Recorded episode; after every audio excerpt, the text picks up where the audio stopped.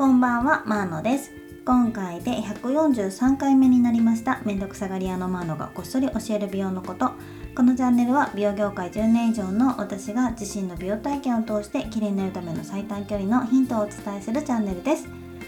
はいということで今日のテーマはですね新しい日焼け止めをまたゲットしたのでそのお話ししていきたいと思います。今日はちょっとダイエットの近況報告はお休みしてと美容情報ですね。お話ししていきたいと思います。で前回私が日焼け止めの話をしたのがとエトボスさんだったと思うんですけれどもあれが2ヶ月ちょっと前だと思うんですね。でもうそろそろなくなりそうだなということもあって新しい日焼け止め探しの旅に行ってきました。でいろいろとですねもう見れるところは結構見ていたんですけれども欲しいのがやっぱ5 6千円するのが多かったんですね。ただ5 6千円の日焼け止めってなかなかねちょっと手が出ないと思うんです。私だけじゃなくて皆さんも。なのでやっぱり3000円4000円ぐらいのものでいいのはないかなと思って探していました。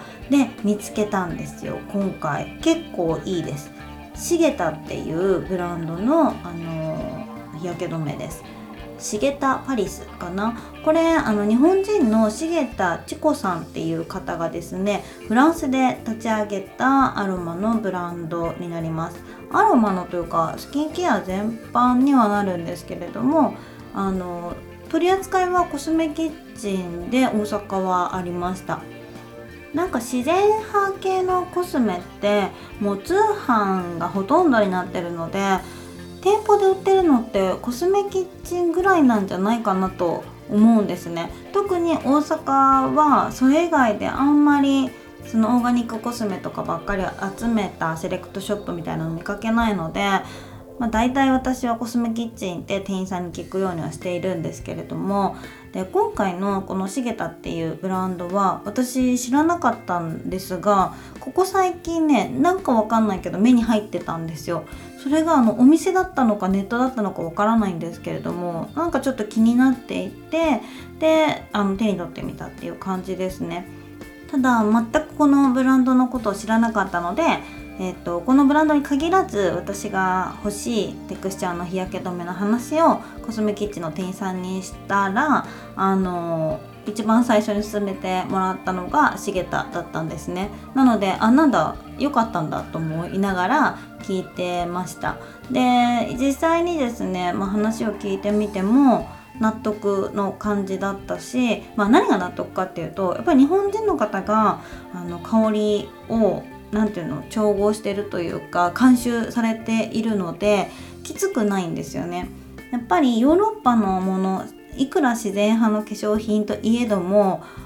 結構匂いきついなと思うもの多いと思うんですね。実際他のブランドさんとかでもあのそう思うことは多いんですけれどもここのね茂田のはなんか程よい感じです。あとつけ心地なんですけれどもエトボスよりも粧品感があるというかファンデーションとか BB ほどはいかないけどあのなんか日焼け止め単体っていう感じではない、うん、分かりにくいな。なんかねえっ、ー、と私買ったの無色なんですけどちょっとラメというかパールっぽくあのななるんですよね。だからそういう感じのこう反射した時に肌が綺麗になるようなあの成分が入ってるのでつけ心地もちょっとそんな感じがします。なので、えっと、エトボスの時はお粉をね後でこう塗らないと塗る？ん？はたかないとちょっとこうテカっていう感じがするのと私の場合はエトボスの後にエルツティンのあのバイオレットの下地を塗っていたのでちょっと落ち着いてマットな感じにはなっていたんですけれどもその2つ合わせたのが1個でできるっていうような感じですね。でなんか私が前エトボスつけた時にちょっとだけ気になったこうモロモロする感じはなかったかなと思います。えっとですね値段は 40ml で3410円。でエトバスエトボスの方が、えー、と 30g で